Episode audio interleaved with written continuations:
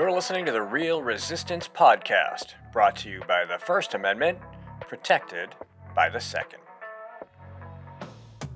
It's been a few weeks since I've done one of these, so I'd like to apologize for yet another podcast hiatus, but I'd like to think it's for a good reason. As a way of explanation, we need to accept a few things first. There is a statist establishment. It runs Washington, D.C., and it is run by the Democrat Party. We see its endgame in their priorities. They want us to live in homes that are smaller, that are a bit colder in the winter and a bit hotter in the summer. They prefer us clustered into cities they run, limited to transportation they control, and we are to accept fewer options for travel, be it local, statewide, national, or global. They have a plan for what we should eat, how, and how often. They will decide what medications we need, when, and how often we need them, if we are even eligible, and how we should be treated if we dare to say no. They will control the currency, who manages it, and our access to it. Borders exist where and when they say, and will be defended at their whim, but you will be denied the right to defend yourself. Words will only mean what they decide, and they will tell us when and how we can use them. Sometimes they will tell us we must use them and abortion and assisted suicide tell us that they will determine what is life and if it has value. None of these things will apply to them. They will live where they want, in as many homes as they feel are required. They will never be too cold or too hot. They will eat what they like when and as often as they please. Money is no object, and they will live life this way in gated communities, in homes behind walls, with as many guns and people to carry them as they feel is necessary.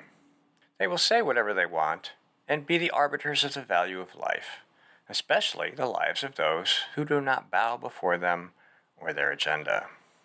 I'm not imagining some dystopian future.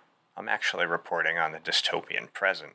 We live in this world today, right now, in a time and space where the constitutional republic is near death, a desperate state of affairs, and perhaps one or two elections away from being declared dead. Well, at least brain dead. Part of our success here at GraniteGrok.com is the result of not being like any other media, covering stories and offering opinions like no one else in New Hampshire, and maybe even Vermont, Maine, and Massachusetts. But we need to do that better and bigger than ever before.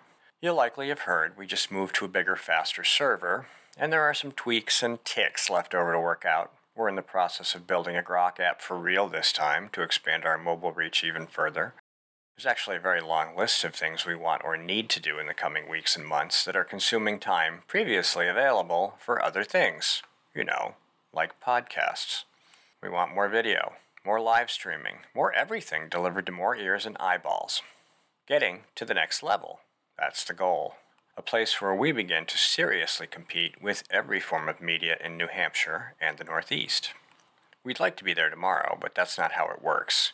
So if we seem distracted, it's not because we're ignoring you, quite the opposite. We're trying to build a bigger, better portal so your voice can be heard. Our voice.